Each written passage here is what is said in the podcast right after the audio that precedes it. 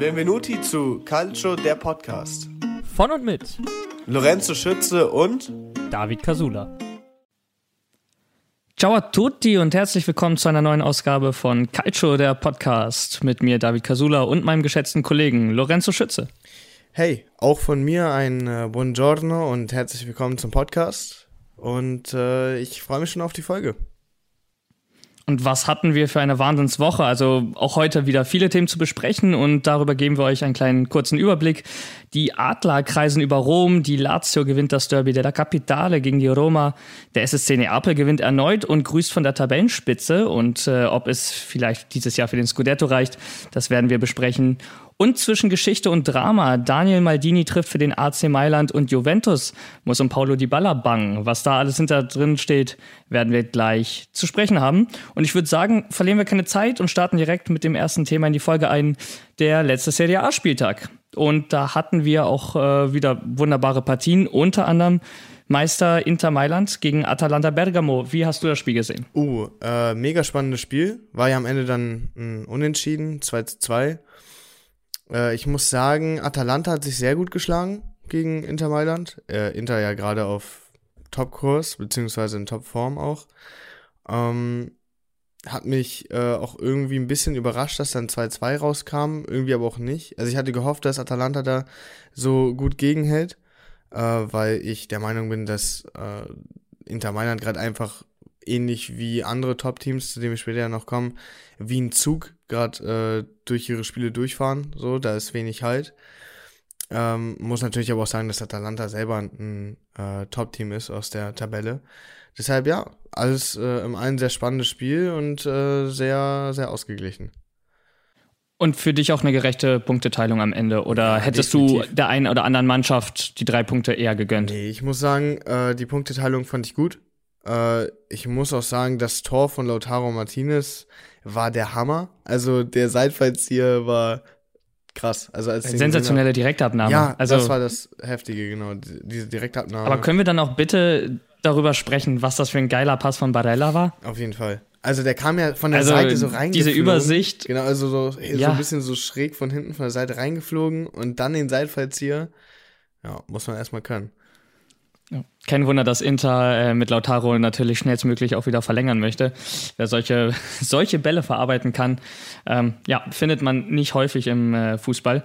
Und äh, ich habe eine ganz interessante Statistik dazu gefunden.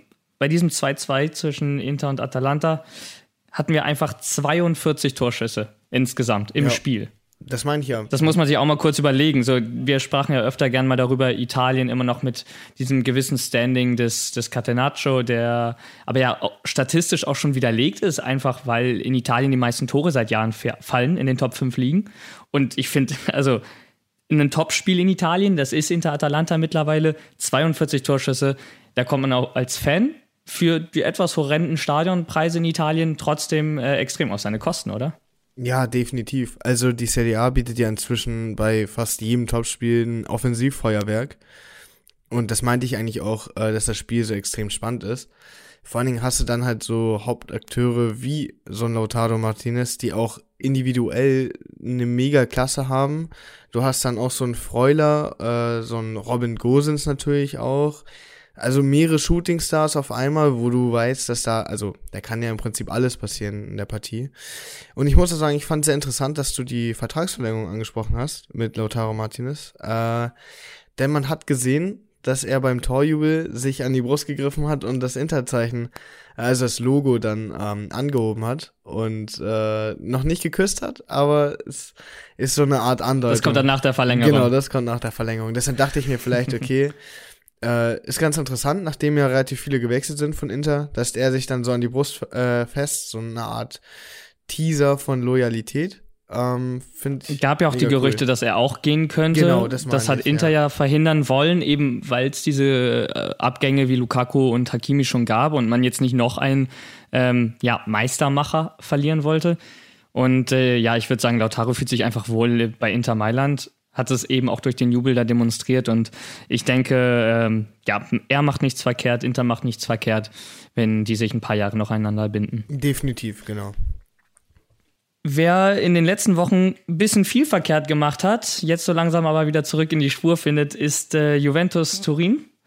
Ähm, gegen Sampdoria und unter der Woche gegen äh, La Spezia gespielt, beides mit jeweils 3 zu 2 gewonnen. Ist das für dich jetzt der, die ersten richtigen Schritte für Juventus, um vielleicht doch noch in den Titelkampf eingreifen zu können? Oder sagst du, es sind zwar Siege, allerdings wie sie errungen wurden und wie knapp mit den Gegentoren äh, mal ein Auge darauf geworfen. Juventus kommt zwar in die Spur, aber Titelrennen, das wird dieses Jahr nichts mehr. Also gegen Spezia hätte man das auf jeden Fall so ausdrücken können, wie du gerade die zweite Frage formuliert hast. Ähm, das wird wahrscheinlich nichts mehr, wenn man gegen so in Anführungsstrichen unterklassige Teams, also für Juventus natürlich äh, kann das nicht das Niveau sein, gegen Spezia nur 3-2 zu gewinnen. Vor allen Dingen auch noch so knapp. Also es war ja wirklich, hätte De Licht da nicht äh, raufgezimmert, Wolli. So, und der ist ja nicht wirklich, also der ist ja nicht gerade reingegangen, sondern der ist halt nochmal aufgeprallt, so, der Ball. Und man hat das Gefühl, dass er eher reingekullert als reingeschossen worden. So. Wobei man aber auch La Spezia natürlich sagen muss, ähm, wie also, dass die wirklich toll über 90 Minuten ja, gekämpft klar. haben. Also, das ist ja sowieso, das hatte ich ja äh, in den letzten Folgen auch schon angesprochen, dass so kleinere Teams, also dass halt inzwischen die ganze Serie A gefühlt deutlich ausgeglichener geworden ist und einfach alles geht in jedem Spiel. So. Es gibt keine wirklich klaren Favoriten mehr, finde ich. Also, es kann auch mal äh, jemand wie Inter äh, einfach ein Unentschieden spielen, so, wo man denkt, okay, Inter müsste jetzt eigentlich gewinnen. Ähm, also ich finde es ganz gut, wie kleine Teams dagegenhalten. Allerdings muss ich dann aber auch sagen, dass das 3-2 gegen Spezia ein anderes 3-2 war als gegen Sampdoria. Weil Juventus hat gegen Sampdoria äh, das ganze Spiel erst, also von Anfang an dominiert. So, es gab dann natürlich danach, muss man auch ehrlich sagen, in der zweiten Hälfte haben sie halt stark nachgelassen. Ähm, Natürlich wurde das Ganze auch ein bisschen überschattet von den Verletzungen von Dybala und Morata, da kommen wir dann gleich aber noch zu. Ähm, aber sie haben das Spiel von Anfang an dominiert, so und das, das ist schon mal ein klarer, äh, ein klares Ausrufezeichen war das. Man hat allerdings auch gesehen, dass äh, Allegri, der in den Jahren zuvor, die er Juventus trainiert hat, ja so souverän war, sehr verunsichert war. Der weiß, ich glaube, Allegri selber weiß sich aktuell noch nicht so wirklich zu helfen, wie er die Situation in der Verteidigung regeln soll. Also ich finde Juventus viel zu anfällig äh, im Gegensatz zu früher. Und das ist ein bisschen schade. Also da gebe ich dir absolut recht, Juventus. Also muss man ja auch kein Experte für sein, wenn man sich die Spiele und auch die Statistiken anguckt. Juventus ist einfach äh, eben nicht mehr hinten so sicher, wie sie es noch vor einigen Jahren waren. Ähm, meine Einschätzung ist allerdings nicht, dass es äh, an Bonucci, Chiellini oder Delicht liegt. Klar, die stehen auch nicht immer richtig, aber grundsätzlich finde ich, eben weil Juve ja auch viel rotiert in der äh, Innenverteidigung, mal spielt eben Chiellini mit Delicht, mal Bonucci, mal äh, eben die beiden Routiniers zusammen. Und trotzdem kassiert Juventus jedes Mal so viele Gegentore. Und ich, wir haben bei Bonucci und Chiellini, die bei der Euro wirklich super verteidigt haben, äh, wie man es eben auch von ihnen kennt.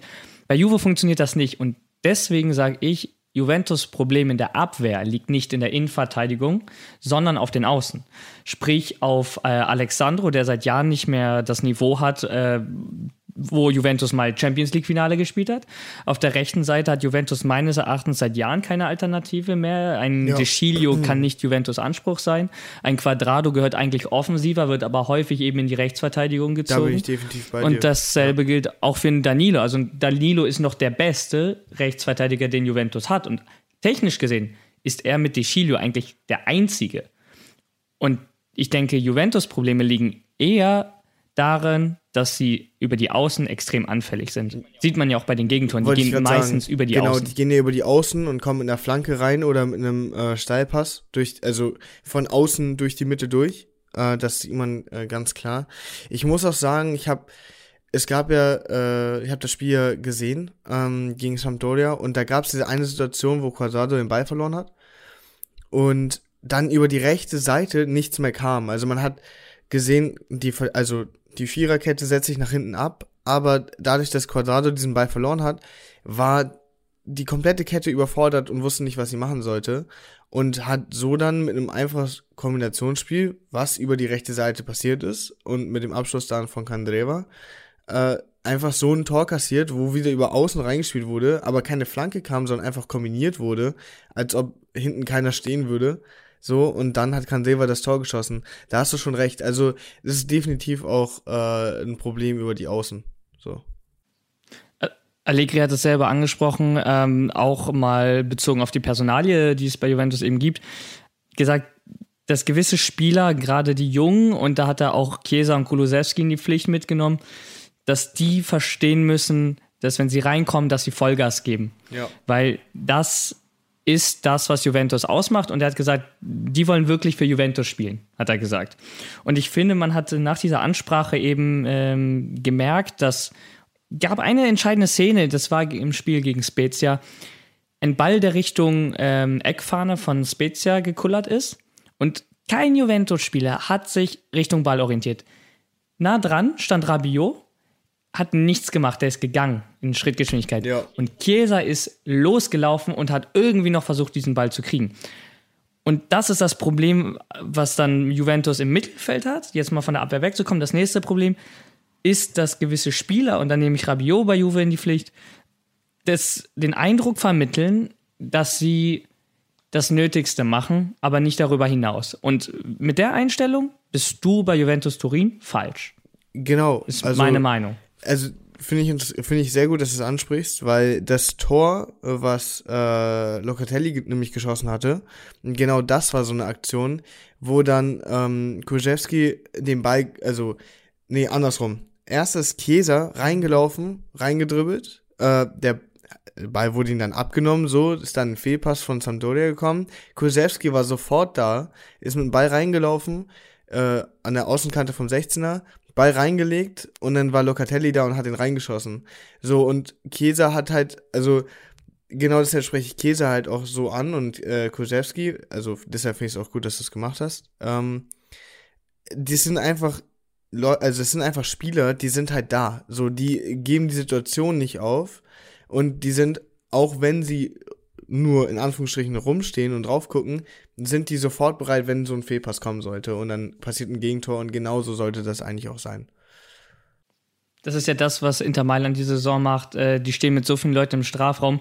Immer ist irgendjemand da und hat diesen Hunger, diesen Ball zurückzuerobern, das ja. Ding zu machen. Und so langsam merkt man, dass es bei Spielern wie Chiesa, Kulusewski, Locatelli auch ein bisschen mehr ankommt. Und äh, von daher denke ich auch, dass Juventus sich jetzt langsam fängt. Ähm, für die Psyche natürlich, du kennst es selber als Fußballer, ich ja auch. Ähm, wenn du so eine Talfalt hast, äh, zwei Siege hintereinander, ähm, extrem wichtig. Wird jetzt mal spannend zu sehen sein, wie Juventus unter der Woche spielt. Denn, du hast es auch angesprochen, Paulo Di Balla hat sich verletzt.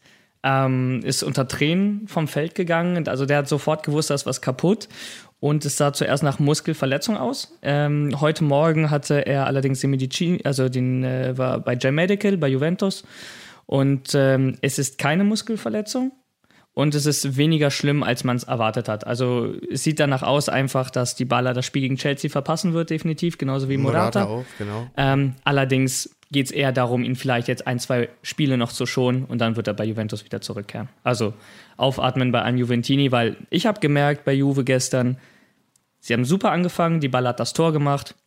Nachdem er vom Feld gegangen ist, ist Juventus ein bisschen eingebrochen über 20, 30 Minuten. Eigentlich bis zum Elfmeter des 2 zu 0. Da fehlte der kreative Anführer und ich finde es schön, dass die Baller diese Rolle, die Juventus ihm angedacht hat, eben vom Anführer, so ein bisschen äh, adaptiert und in diese Rolle jetzt reinwächst, weil er muss, ja, er ist 27. Jetzt, wo Ronaldo jetzt halt auch weg ist, ne? Und äh, die Bala ja immer noch auf seinem Peak ist, also der ist ja wie gesagt nur 27, hast du ja gerade gesagt, ähm, kann er ja auch diese Rolle endlich ausleben. Der kriegt da jetzt auch wieder deutlich mehr Freiheit.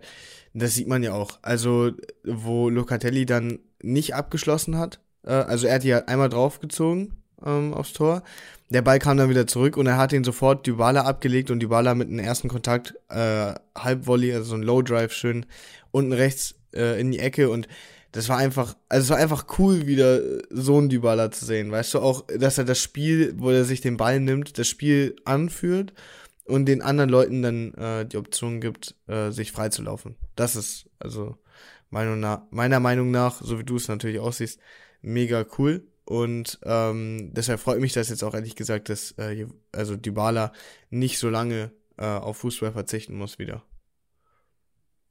Zum Abschluss, äh, damit wir auch nochmal zu den anderen Spielen kommen, äh, ganz kurze Frage an dich. Glaubst du, dass diese Verletzungsanfälligkeit von Dybala einer der Gründe ist, warum die Vertragsverlängerung bisher noch nicht stattgefunden hat, beziehungsweise ob seine Verletzungsanfälligkeit vielleicht sogar dazu führt, dass Juventus gar nicht mit ihm verlängert, sie sich nicht einigen können. Also ein Punkt ist es auf jeden Fall. Äh, ich glaube, da liegt es dann aber auch eher da, also ich glaube, es ist kein ausschlaggebender Punkt für eine mangelnde, also für eine mangelnde Vertragsverlängerung. Ich glaube, es äh, liegt einfach daran, äh, also das ist eher so ein gehaltsgebundener Punkt. Warum Juventus ihn eventuell vielleicht nicht die 10 Millionen geben möchte, sondern nur 8.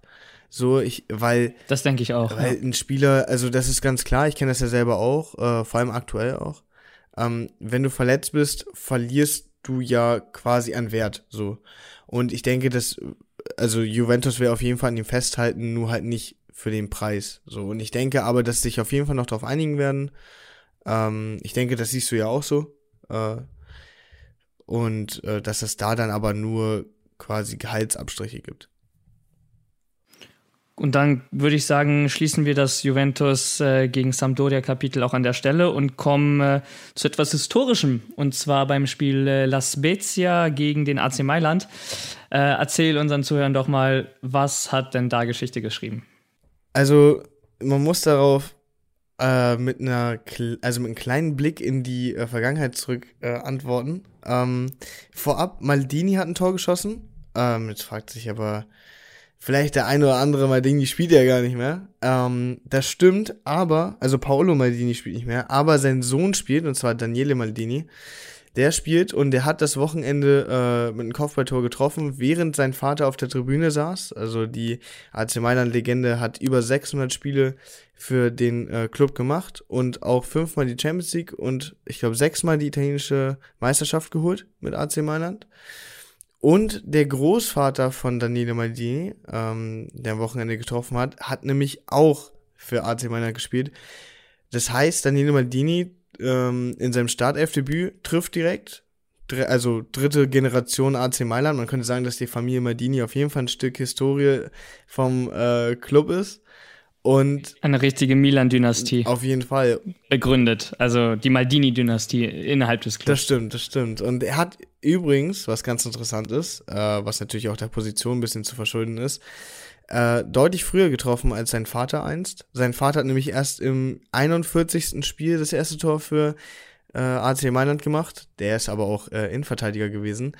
Und sein Sohn hat jetzt schon im 10. Spiel für AC Mailand, äh, also für die erste Mannschaft, äh, sein erstes Tor erzielt, direkt im Startelf-Debüt. Kurze Frage an dich. Glaubst du, äh, Daniele Maldini wird seinen Vater übertrumpfen? Äh, also was Tore und Titel angeht? Oder sagst du, das ist äh, extrem schwierig bis nicht machbar? Ja, dazu muss man sagen, dazu muss man sagen, sein Vater hat nur 29 Tore für äh, den AC Mailand in seiner ganzen Karriere geschossen. Aber wie du auch angesprochen hast, eben als äh, Innenverteidiger. Korrekt, ja. ähm, nee, absolut. Also extrem große Fußstapfen, in die er da treten äh, kann, muss vielleicht auch. Ähm, aufgrund des Namens hat er natürlich schon ein gewisses Standing beim AC Mailand, wie ja. du gesagt hast. Äh, Großvater Cesare, Vater Paolo, jetzt Daniel Maldini. Ähm, ist natürlich mit den beiden Vorfahren, die auch jeweils Milan-Kapitäne waren, äh, klar, dass äh, auch er wahrscheinlich äh, diesen Anspruch äh, an sich hat, vielleicht irgendwann mal. Und ich glaube, das ist eine dieser wenigen Geschichten, die es halt heute noch gibt. Und wenn, wie wir auch gesagt haben, wenn es sie gibt, dann sind sie oft in Italien, dass ein Spieler vielleicht wirklich seine Karriere bei einem Club prägen kann und diesen Club vielleicht auch mitprägt. Und äh, das haben seine beiden ähm, ja, Vorfahren sozusagen auch gemacht und äh, als Kapitäne natürlich auch viel gewonnen. Schwierig natürlich, wie du gesagt hast. Maldini hat äh, unfassbar viele Champions Leagues äh, und Scudetti gewonnen, weil er aber auch in einer Zeit beim AC Mailand war, die die Hochphase war. Ne? Also da gab es eben viele, viele Spieler, die auf Weltklasse-Niveau einfach damals beim AC Mailand gekickt haben, was natürlich jetzt gerade nicht mehr der Fall ist. Milan ist kein Champions League-Favorit wie damals, aber sie können es wieder werden. Ob Daniel Maldini natürlich äh, in der Zeit, wo Milan es braucht, sich wieder an die Champions League ranzuspielen und vielleicht auch mal irgendwann wieder Titelfavorit zu werden. Ähm, auf dem Weg dahin viele Titel gewinnt, weiß ich nicht. Aber das Potenzial, eine Clublegende zu werden, finde ich, hat er definitiv. Und das nicht nur aufgrund des Namens, sondern einfach auch, weil er ein sehr feiner Fußballer ist. Und ähm, ja, ich kann mir vorstellen, dass äh, die dritte Generation Maldini genauso erfolgreich insgesamt sein kann wie Cesare und Paolo es ihm schon vorgemacht haben. Da bin ich auch deiner Meinung. Ich denke, der wird, äh, ich weiß nicht, ob genau in die gleichen Fußstapfen treten, weil das ist sehr schwierig, aber ich denke, der wird auf jeden Fall seinen eigenen Weg gehen und auch einen großen Teil dazu beitragen. Äh, fand jetzt auch interessant, dass du ähm, das angesprochen hast, dass damals AC Mailand ja so im riesen Aufschwung war. Ähm, was Champions das war eine Macht, das war eine absolute Fußballmacht genau, damals. was Champions League und alles angeht. Man muss aber sagen, dass AC Mailand aktuell gerade auch auf einem ganz guten Weg ist, äh, sich äh, wieder an die Weltspitze zu kämpfen. Natürlich noch lange nicht da, aber äh, auch bei AC Mailand sowie bei äh, Daniele Maldini sieht man auf jeden Fall das Potenzial, äh, auch international und national wieder sehr erfolgreich zu sein.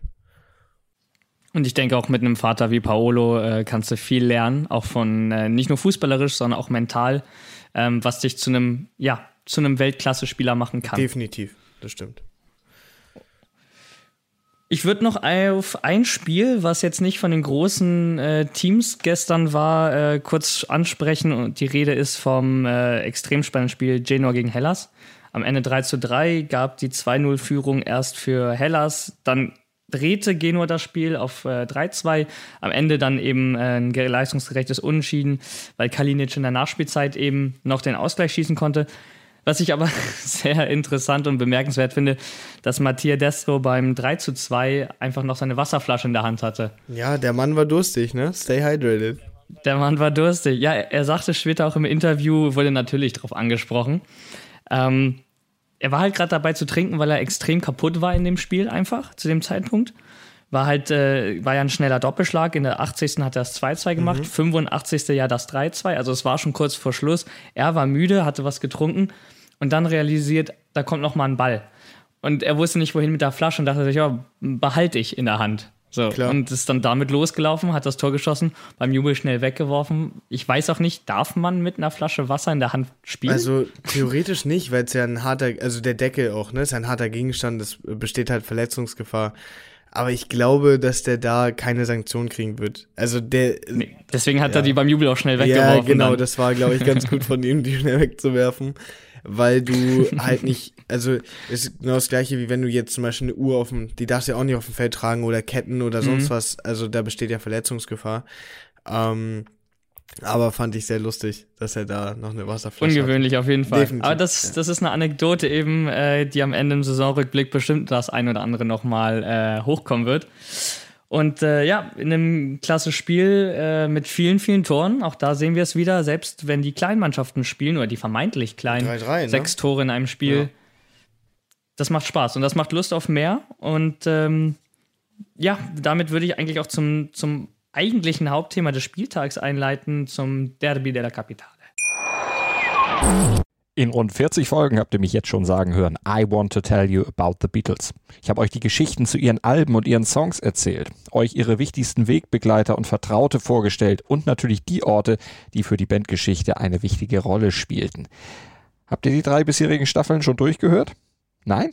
Na, worauf wartet ihr dann noch? Rein in den Podcatcher eurer Wahl und einfach mal losgehört. Und folgt gerne auch unserem Instagram-Kanal iwtty-Beatles Podcast. Lazio gegen Roma, das ist einfach ähm, ja, eins der, muss man auch sagen, nicht nur interessantesten, sondern auch gefährlichsten Derbys der Welt und in Italien. Wie siehst du dieses Derby grundsätzlich ähm, mit Blick auf die Vergangenheit und auf die aktuellen sportlichen Ansprüche beider Römer? Also, das Derby generell finde ich extrem wichtig für Italien und für die Derbys generell, also dass zwei Hauptstadt, also zwei Hauptstadtclubs vor allem, ähm, beide sehr ambitioniert, aktuell ja auch. Ähm, also gucken ja beide auf internationale Plätze wieder, spielen beide aktuell auch international. Ähm, die wollen, also jetzt vor allem auch, haben wir auch die letzten äh, Episoden drüber geredet, dass sie sich, die AS Rom, dass sie sich äh, mit äh, Mourinho verstärkt haben, aktuell auch in einer super Form sind. Das gleiche bei Lazio ja auch. Vor allem mit der Personalie Pedro, der ja auch ein Tor geschossen hat in dem Spiel. Der erste Spieler seit 40 Jahren direkt von der Roma zu, oder zwischen den beiden römischen Clubs überhaupt gewechselt ist. Das letzte Mal 1985. Genau. Also ähm, da hat er sich was getraut. Da hat er sich auf jeden Fall was getraut. Vor allem jetzt so Fans auch wieder da sind, hatten wir auch schon mal drüber gesprochen ich finde das äh, Derby generell richtig cool. Äh, die Vergangenheit gut, gab halt mal schlechtere, mal bessere Spiele so. Äh, wie immer halt auch. Das ist auch so ein bisschen den Fans zu verschulden, klar, also den Ultras. Ähm, aber das Derby jetzt fand ich richtig cool. Vor allem, wo Pedro getroffen hat, dass das so ein spannendes Hin und Her war, äh, dass die Roma auch nicht aufgegeben hat ähm, trotz der Überlegenheit äh, von Lazio äh, immer mal wieder, so eine kurze Zeit, war ein bisschen so ein Geben und Nehmen. Am Ende hat dann Lazio gewonnen, 3-2. Äh, da wollte ich dich auch fragen, was hältst du vom Ergebnis? War das verdient oder sagst du, da hätte von der Roma ein bisschen mehr kommen müssen? Wie du auch gerade gesagt hast, ähm, mega geiles Spiel. Ich habe es gestern Abend ähm, natürlich geguckt, weil es das Römer-Derby ähm, das verspricht immer viel Spannung und auch ein äh, unterhaltsam, äh, unterhaltsames Spiel eben. Ich finde am Ende, das Ergebnis geht in Ordnung. Sowohl Lazio als auch Roma haben gekämpft um, um diesen Sieg.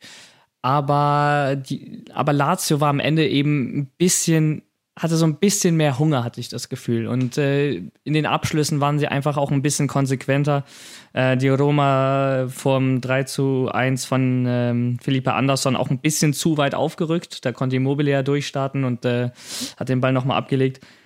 Von daher finde ich, geht das Ergebnis in Ordnung. Ich muss ehrlich sagen, ich habe vor dem Spiel gedacht, dass die Roma das machen wird, einfach weil sie auch gerade in einem, ähm, ja, in einer guten Verfassung sind, hatten bis dahin ja äh, vier Siege aus fünf Spielen ähm, Lazio hatte ja seit drei Spielen davor nicht mehr gewonnen. Von daher habe ich gedacht, okay, äh, das könnte eine klare Sache sein, eben weil Mourinho ja auch so ein Motivator ist. Ja. Ähm, ja vor allem fand ich es halt spannend zu sehen, das Duell Rui Patricio gegen Ciro Immobile, weil Immobile ja ähm, Torschützenliste angeführt hat. Rui Patricio auf der anderen Seite der Torwart ist, der in der Serie A die meisten Paraden bisher machen musste. Immobile hat nicht getroffen und das fand ich das Interessante, weißt du, weil ähm, Lazio drei Tore geschossen hat, ohne dass sie Immobile sozusagen fürs Tore schießen brauchen. Klar, sie brauchen ihn fürs Spiel, aber das zeigt, dass bei Lazio einfach auch jeder Tore schießen kann. Und ähm, denke, dass sie gerade nach so einem Derby-Sieg äh, diese Euphorie auch in die nächsten Spiele mitnehmen werden. Und zu Petro, es wäre nicht Fußball, wenn natürlich nicht ausgerechnet Pedro trifft. Wie so oft, ne? Äh, und äh, das wird viele Roma-Fans nicht freuen. Im, Im, Interview nach dem Spiel hat er ja auch gesagt, dass er sich sehr über das Tor im Derby Wollte freut. Ich sagen, der hat ja auch und äh, ein, ein, wichtiger Moment seiner Karriere ist. Ja. Das ist, der hat auch, der hat auch gejubelt. Also das hat ihn überhaupt nicht gestört. Nö, Vor vier Monaten noch im Trikot der, der Roma, jetzt im Trikot von Lazio. Kann man halten davon, was man will. Ich fand es nicht fein muss ich ehrlich sagen. Klar, im Derby hast du viele Emotionen, willst das gewinnen, aber wenn du vor vier Monaten noch bei der Roma warst, weiß ich vor nicht. Vor allen Dingen hat er ja vor vier, also vor vier Monaten ist jetzt so eine Floskel, aber der hat ja im letzten Derby auch getroffen und zwar für die Roma. Ja. Und ich muss auch sagen, so wie du es äh, gerade eben ausgedrückt hast, war jetzt kein Gentleman-Akt, muss ich sagen. Ich habe mich auch ein bisschen gewundert, dass er gejubelt hat. Vor allem so ausgiebig. Also der, der überhaupt kein Hehl draus gemacht, dass er sich da freut. Ähm, aber man muss am Ende auch sagen, er hat ein Tor geschossen. Man weiß nicht, was hinter den Kulissen passiert ist. Ob äh, da ein bisschen mehr stattgefunden hat als nur so ein einfacher Wechsel. Äh, und es sei ihm auf jeden Fall gegönnt. So. Und für jeden äh, habe ich auch nochmal rausgesucht, äh, der Interesse hat, ein äh, bisschen mehr über das Derby äh, in Rom zu erfahren, über die Geschichte, über die Hintergründe und auch die Sicht der Fans. Dem kann ich nur die Doku von äh, Copper 90 ähm, empfehlen. Die geht eine Viertelstunde. Ähm, ja, und die bezeichnet auch schon im Titel ähm, das als das gefährlichste Derby im Fußball. Und äh, mit Blick auf die Vergangenheit, ähm, wo es Spielerbrüche gab, wo es Schlägereien gab und auch äh, viele rassistische Vorfälle, immer viel Brisanz drin. Die sind gestern, Gott sei Dank, äh, weggeblieben. Ähm, sowohl Lazio als auch die Roma-Fans natürlich schön, dass sie wieder im Stadion sind, haben schöne Choreos gemacht. Das war eine gute Stimmung. Es war ein sportlich fairer Wettkampf auf dem Platz. Keine, keine großen Rudelbildung oder Platzverweise. Ähm, ja, und fünf Tore. Absolut unterhaltsam und äh, ja, eins der, der schöneren Derbys auf jeden Fall. Wie der Ausgang natürlich jetzt gesehen wird, das sei jedem selbst überlassen. Aber grundsätzlich, äh, als neutraler Fußballfan ist man gestern auf seine Kosten gekommen. Auf jeden Fall. Und äh, bevor wir nun äh, von Rom, wollen wir nur 200 Kilometer weiter in den Süden, und zwar nach Neapel. Aber bevor wir das machen, schieben wir ganz kurz eine Werbung ein und äh, sind dann gleich wieder da. Bis gleich. Ciao. Und da sind wir auch wieder zurück. Werbung vorbei. Weiter geht's mit dem aktuellen Tabellenführer in der Serie A, dem SSC Neapel. Ja, sechs Spiele, sechs Siege, erster Platz. Und vier Tore. Und eben auch gestern äh, überzeugende Vorstellung gegen Cagliari Calcio mit, äh, ja. 4-0.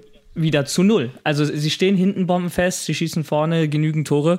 Ist Napoli für dich ein, äh, ja, ernstzunehmender Kandidat für den Scudetto dieses Jahr? Also ich habe, muss ich dazu kurz einwerfen, ähm, vorhin einen interessanten Artikel davon äh, oder darüber äh, von Sport 1 gelesen. Ähm, und zwar hieß dann auch die Schlagzeile gleich äh, Napoli äh, wie damals zu Maradonas Zeiten. Äh, das stimmt. Also Napoli ist aktuell extrem dominant, wie zu Maradonas Zeiten, weiß ich jetzt nicht, weil da war ja Maradona so, das war nochmal, glaube ich, eine ganz andere äh, Geschichte. So, ich habe zu der Zeit natürlich noch keinen Fußball geschaut. Da war ich ja noch nicht mal geboren. Ähm, aber ich bin der festen Überzeugung davon, dass Napoli sich diese Saison den Titel holen kann. Also das war mein äh, Gedankengang, als ich das Spiel gesehen habe. Dachte ich, okay. Also wenn die so weitermachen, äh, so weiterfahren, dann wird sich äh, das auf jeden Fall zeigen, äh, dass sie ähm, das, äh, ob sie das Durchhaltevermögen haben oder nicht, das ist nämlich immer das Problem. Das war ja letzte Saison bei äh, AC Mailand genauso. Da hatte man auch eine kurze Zeit lang gedacht, okay, äh, Milan holt sich jetzt definitiv den Titel. Dann hatten sie aber das äh, Durchhaltevermögen nicht, also die Ausdauer so weiterzumachen. Und daran hat es dann am Ende gescheitert. Gönnen würde ich es Neapel auf jeden Fall. Äh, ob sie dann das. Du als Napolitaner, äh, ne? Genau. Äh, Wäre natürlich für, für die Heimatstadt äh, ein extrem großer Erfolg. Auf jeden Fall. Also ich glaube, meine Verwandten würden sich da auch einen Ast abfreuen. Ähm, und mir ist auch schön. Definitiv. Mir ist auch schön unter die Nase reiben, denn äh, so viel kann ich verraten. Ich bin kein Neapel-Fan, aber äh, ich bin, ich bin äh, ein Gönner, bin ich. Ich gönn's denen auf jeden Fall. Ein Gönner bist Gönner du. bin ich. Ist doch schön. Genau. Man will ja nicht, äh, ich weiß nicht, mit der napolitanischen Familie in Streit geraten. Nee, also äh, ja, vor allem bei Fußball nicht. Da gibt's dann immer äh, ganz große Diskussionen, was da. Wie sagt man so schön, wie sagt man so schön in Italien, über Politik und Fußball spricht man nicht. Korrekt, das lässt man einfach so. äh, Napoli steht dann nämlich gerade aktuell wieder auch auf dem ersten Platz und ähm, die gleiche Frage äh, oder ähnlich formuliert war die Frage dann vom The Zone äh, Moderator gegenüber Spalletti, wie es sich denn anfühlt, äh, auf dem ersten Platz zu sein, wie das Panorama äh, von da oben ist. Und Spalletti hat dann wie folgt geantwortet. Dobbiamo ancora crescere perché c'è, Ja, wir müssen aber noch wachsen, weil es noch Potenzial und Möglichkeiten gibt. Wie ich vorhin gesagt habe, heute Abend haben wir ein gutes Spiel gemacht und dieses auch ohne weitere Probleme verwalten können und nichts erzwingen müssen. Und deshalb, hätten wir das Spiel vorher eingetütet, wäre es natürlich besser gewesen. Denn man weiß, dass die Spiele heutzutage so laufen. Die Fans erwarten bereits sehr viel und wenn du dann einen Schuss aufs Tor bekommst oder ein Gegentor, unter dem man mental halt noch wachsen muss, äh, da muss man halt schauen, wie man darauf reagiert. Dove ancora c'è da crescere sotto aspetto della personalità, della mentalità, insomma, bisogna vedere come si reagisce. Und zurück sind wir. Ähm, Spalletti äh, hat dann äh, ein paar passende Worte gefunden. Ähm, was sagst du? Was, äh, Ja, was? kann ich, kann ich unterschreiben, äh, wie er sich da auch geäußert hat. Ähm, ist für Neapel natürlich keine ungewohnte Situation. Äh, zuletzt äh, 2018 waren sie ja eigentlich nah dran am Scudetto, haben ihn in den letzten drei Spieltagen dann doch noch an Juventus verloren, aber äh, nicht, weil Juventus so stark war, sondern tatsächlich einfach, weil Neapel vielleicht aus innerem Druck an sich selber gescheitert ist. Und ich glaube schon, dass sie jetzt ein paar Jahre später reifer geworden sind. Der Kader hat sich nicht unbedingt viel verändert. Also viele Spieler wie Koulibaly, Insigne, Mertens sind immer noch da. Und die werden daraus gelernt haben. Und ich glaube schon, dass Neapel dieses Jahr eben ähm, ja, bereit ist für den Scudetto, dafür auch eben auch Abstriche in der Europa League machen wird. Ähm, weil den Scudetto nach Neapel zu bringen, ähm, bedeutet einfach extrem viel für die Napolitaner. Mehr als ähm, das Viertelfinale in der Europa League oder das Halbfinale. Von daher wird der Fokus da drauf liegen. Letzt die einzigen Scudetti, die sie bisher gewonnen haben, waren äh, 87 und 90. Paar Jährchen her. Damals äh, spielte auch noch ein Maradona da.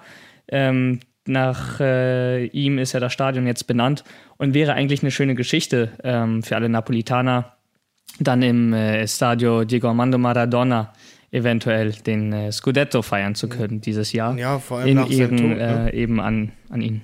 Genau, in Ehren an ihn eben dann den äh, Scudetto zu holen. Ob sie allerdings dann das Durchhaltevermögen haben werden, was Milan ja letztes Jahr nicht hatte, wie du äh, bereits angesprochen hast, werden wir sehen. Ähm, letzter Pokal 19, ähm, nee, gar nicht, 2020, so lange ist es nicht her. 2020 hatte Neapel den letzten Pokal geholt, damals die Coppa Italia gegen Juventus Turin im Elfmeterschießen. Ähm, du sagst also auch Napoli, wenn du jetzt nochmal deine Prognose, die wir mal hatten, ändern könntest, würdest du statt Juventus auf äh, Platz 1 Neapel setzen oder vielleicht doch jemand anderen? Also Juventus hilft mir aktuell so gar nicht. Äh, was meine In deiner Prognose? Nein. Ähm, Mir auch nicht. Ich hatte auch falsch getippt, glaube ich. Ja, also ich sehe Neapel, wie gesagt, also die Saison ist natürlich noch lang, ne? Also wir haben noch ein paar Spiele vor uns. Aber ich sehe Neapel aktuell auf jeden Fall als Favorit auf den Titel. Äh, da muss ich dann aber sagen, mit Inter, die nur zwei Punkte hinter äh, Neapel liegen, wieder. Ähm, denn auch hier wiederhole ich gern nochmal, ist es oft so eine Sache von Durchhaltevermögen. Du hattest ja schon mal angesprochen, dass auch, dass es halt auch Saisons gab. Äh, ich kann mich noch an die eine erinnern, ich weiß gar nicht, wann die war. War das 2018 oder 2019, wo äh, Neap Neapel dann äh, nur ein Punkt hinter Juve lag, dann äh, bei der Meisterschaft? Das war, das war die Saison, wo sie es eigentlich in der eigenen Hand genau, hatten. Das war ja, 2018. 2018 war das. Das genau. war, wo Ku- Koulibaly noch im direkten Duell gegen Juventus äh, nach der Ecke äh, in der Nachspielzeit das 1-0 gemacht hatte. Genau, ja. Und sie damit Juve überholt hatten eigentlich. Stimmt, stimmt. Ja, genau, das, genau die Saison meine ich. Ähm, und da hatte ja auch Spalletti passende Worte gefunden, dass die Mannschaft ja noch äh, wachsen muss und äh, das Ganze ja noch gar nicht gelaufen ist. Also es gibt ja äh, weiterhin noch sehr viele Spiele und da spielt halt immer wieder dieses äh, allseits bekannte Durchhaltevermögen eine ganz große Rolle, weil die Qualität haben sie auf jeden Fall. So, das haben sie jetzt äh, in den letzten Saisons, also in den letzten Jahren haben sie ja gezeigt, dass mit Neapel auf jeden Fall zu rechnen ist. Die Frage ist nur, können sie sich jetzt den Titel auch holen? So, weil Und äh, sonst müsste ich halt, genau, sonst müsste ich halt noch kurz einwerfen, dass äh, Teams wie Milan, äh, Roma und Inter, äh, Lazio zähle ich jetzt auch dazu und eventuell sogar Atalanta, auf jeden Fall äh, auch die Qualität hätten, sich den, äh, den Titel zu holen. Ist halt nur die Frage, schaffen sie es halt bis zum Ende der Saison?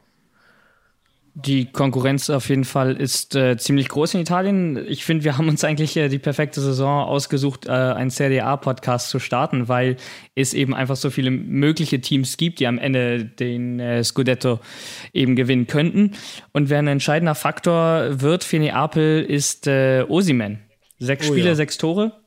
Unfassbare Quote, wenn er das so Ja, weitermacht, ne? ähm, wird Also- Neapel sicherlich Meister. Aber jeden äh, auch da ist natürlich die Frage, ob er in dem Rhythmus bleibt. Wenn er es macht, dann lege ich mich fest, ähm, dass Neapel nicht nur einen Champions League Platz am Ende haben möchte, sondern mehr. Ja, denke ich auch. Also ich denke, die sind auf jeden Fall auf den Titel fokussiert, aber äh, so wie ich Spalletti auch gehört habe und ich finde, es hat auch genau richtig gesagt, kann man sich da noch nicht zu weit aus dem Fenster lehnen. eben, es ist jetzt sechster Spieltag, ähm, nichts ist gewonnen, nichts ist verloren. Ähm, sowohl für die Teams oben als auch für die Teams unten. Noch viel zu gehen und äh, wir begleiten die Teams durch die Saison. Unter der Woche geht's weiter. Wir haben wieder Champions League, also wir hatten jetzt eine Champions League Woche, dann eine englische Woche mit Ligaspielen am äh, Mittwoch und äh, Dienstag. Und jetzt haben wir wieder Champions League und Europa League und äh, das ist natürlich Fußball Olmas. kräftezerrend. Das ist Fußball Olmas, das ist äh, kräftezerrend und ähm, nicht ganz einfach für die italienischen Teams, nee. äh, viel jetzt vielleicht mitzunehmen, zumal es natürlich auch gegen keine schwachen Gegner geht. Milan gegen Atletico Madrid. Und ich würde sagen, wir sagen mal wieder ganz schnell unsere Prognosen. Milan gegen Atletico. Wer macht's? Oh Mann, das ist immer so, so schwierig. Ich will ja immer, aber dann, ja. Also ich sag, okay, ich sag, Milan macht 2-1 äh, ist allerdings das eine Tor. Also ich sag, Atletico gewinnt 2-1 gegen Milan. Was sagst du? Atletico gewinnt 2-1, sagst ja. du. Okay. Äh, ja, Atletico in ähm, ganz guter Form. Jetzt äh, am Wochenende nicht gepunktet, Milan schon. Ist aber harte Belastung. Von daher äh, sage ich einfach mal, Milan nimmt einen Punkt mit mhm. und äh, spielt am Ende 1 zu 1 gegen Atletico. Shakhtar Donetsk gegen Inter Mailand. Letztes Jahr äh, ja, war für Inter da nichts wirklich zu holen. Wie sieht es dieses Jahr aus? Also Inter ist deutlich stärker geworden, das hat man auch im Spiel gegen Real gesehen, obwohl sie verloren haben. Donetsk immer ein sehr starker Gegner. Ich sage allerdings, dass Inter das jetzt äh, dreht und ein 2-0 draus macht. Also Inter wird 2-0 gewinnen, sage ich. Alles klar. Ich tippe auch hier wieder auf den Unentschieden. Ich sage 2-2, weil bei Shakhtar zu spielen ist auch äh, eine unangenehme Aufgabe. Und äh, Inter hatte ebenfalls auch äh, ja, kräftezerrende Spiele. Ich weiß nicht, äh, ob sie das Niveau eben äh, unter der Woche halten können. Wir werden es sehen. Für den italienischen Fußball wäre es ja nicht schlecht. Atalanta Bergamo gegen Young Boys Bern, die äh, im letzten Spiel Manchester United mit Cristiano Ronaldo 2-1 geschlagen haben. Macht es Atalanta besser oh, als Manchester United? Also, also, Manchester United muss man dazu auch kurz einwerfen, hat wirklich schlecht gespielt äh, gegen Young Boys Bern. Heißt nicht, dass Young Boys Bern äh, nicht gut sind. Ähm, ich glaube allerdings, dass die von Atalanta überrollt werden. Also ich glaube, da wird es ein 3-1 geben für Atalanta. 3-1 für Atalanta, das unterschreibe ich. Das habe ich mir auch notiert. Juventus gegen Chelsea, ohne die Baller, ohne Morata. Schwierig die einzigen Stürmer sind äh, Keen und äh, vielleicht Kulusewski, weil Kajo Jorge ist auch noch nicht ganz fit. Ist ein bisschen dünn da vorne bei Juventus. Also Nimmt man trotzdem ich was mit auf Juventus, Chelsea? Ja, ich würde gerne auf Juventus tippen. Ähm, ich mache das jetzt so, auch wenn es nicht erlaubt ist. Ich setze in Klammern Juventus äh, 1-0 gegen Chelsea. Allerdings tippe ich, dass äh, Chelsea äh, Juventus äh, mit einem 2-0 ähm, wieder nach Hause schickt. Okay. Also du hast dich auf beide Seiten abgesichert, auf jeden Fall bei diesem Tipp. Ja, also ich sag. Ich tippe nämlich auch 2-0 äh, Chelsea ja, ist genau. auf jeden Fall realistisch. Ich sag auch, also ich sag, mein, mein offizieller Tipp ist auf jeden Fall 2-0 Chelsea. Ich sag aber, dass ein 1-0 für Juventus auch drin sein könnte. So. Das äh, würden, glaube ich, alle Bianconeri unterschreiben. Kommen wir zur Europa League. Napoli äh, empfängt Spartak Moskau. Werden die Napolitaner Abstriche machen im Kader, um für die Serie A zu schonen? Oder werden sie da auftreten äh, mit der besten Mannschaft, die sie haben und was mitnehmen. Also ich denke, vor allem aktuell, wie es läuft, weil Neapel ja jedes Spiel gewonnen hat, werden sie ja keine Abstriche machen. Ich denke, die werden mit einer Vollbesetzung auftreten und das Spiel auch gewinnen. Ich sag 2-1. 2 zu 1 für Neapel. Alles klar. Ähm, ich sag 3-0. Einfach, mhm. weil Neapel hinten momentan keine Gegentore kassiert.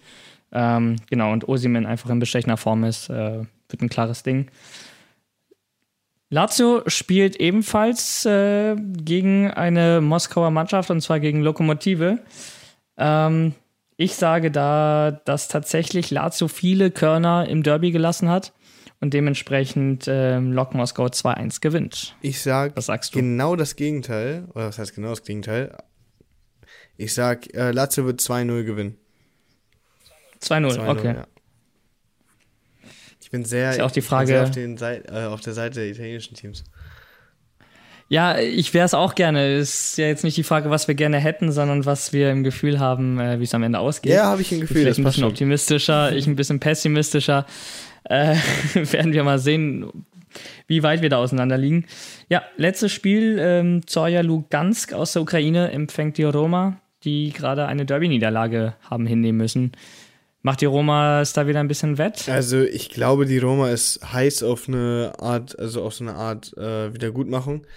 Ich glaube, Rom wird die da komplett überrollen. Ich sage, das wird ein 5-1 für die Roma wieder. Ein 5-1? Ja. Okay, ich äh, tippe auch darauf, dass die Roma gewinnen wird, äh, allerdings nur in Anführungszeichen 3-1. Ähm, Bauchgefühl. Also auf jeden Fall Sieg für die Roma. Und äh, ja, damit haben wir einen Überblick äh, über die Spiele, die uns unter der Woche erwarten. Mal sehen, ob wir diesmal besser tippen äh, als letztes Mal. Da hast du letztendlich ja ähm, mit einem Punkt vor mir gele gelegen und äh, bisschen richtiger getippt. Von daher, du bist das Orakel. Ich übernehme allerdings aber keine und, äh, Verantwortung, wenn irgendwer sich äh, Tipico-Scheine macht, äh, weil ich da irgendwas angegeben habe. Gut, dass du das noch sagst, nicht, dass wir da noch verklagt werden hier. ja, sehr gut. Genau, ähm, schauen wir mal, ob du da recht hast. Ich wünsche es mir eigentlich, denn die italienischen Teams äh, sind bei dir ja ein bisschen besser da weggekommen, was die Endergebnisse angeht. Und ich würde sagen, damit sind wir eigentlich äh, durch Überblick über die Woche gegeben und äh, würde zum Abschluss gerne noch sagen, folgt uns äh, auch bei Instagram unter Culture der Podcast und helft uns, die 100 Follower zu knacken. Da sind wir nämlich seit äh, einer Woche immer mal wieder kurz davor, momentan bei 95. Also zack auf Insta und uns abonnieren. Und vergesst uns auch nicht auf Spotify und allen anderen Podcatchern, worüber ihr uns äh, hört, auch zu abonnieren. Ähm, das wäre ja wunderbar. Da würden wir uns sehr freuen. Das kann ich das nur war's von mir. Grazie Lorenzo. War ein schönes Gespräch und äh, das Schlusswort äh, hast du. Bitteschön. Ja, wie gesagt, äh, das kann ich nur wiedergeben. Ähm, abonniert uns gerne auf Insta. Ähm, ihr würdet uns damit mega helfen. Ich habe mich jetzt über die Folge äh, sehr gefreut. Fand ich war eine gute Folge und ich freue mich schon auf jeden Fall auf die nächste. Und äh, von mir dann auch ein Arrivederci und alla prossima. Ciao, ciao. Ciao, ciao.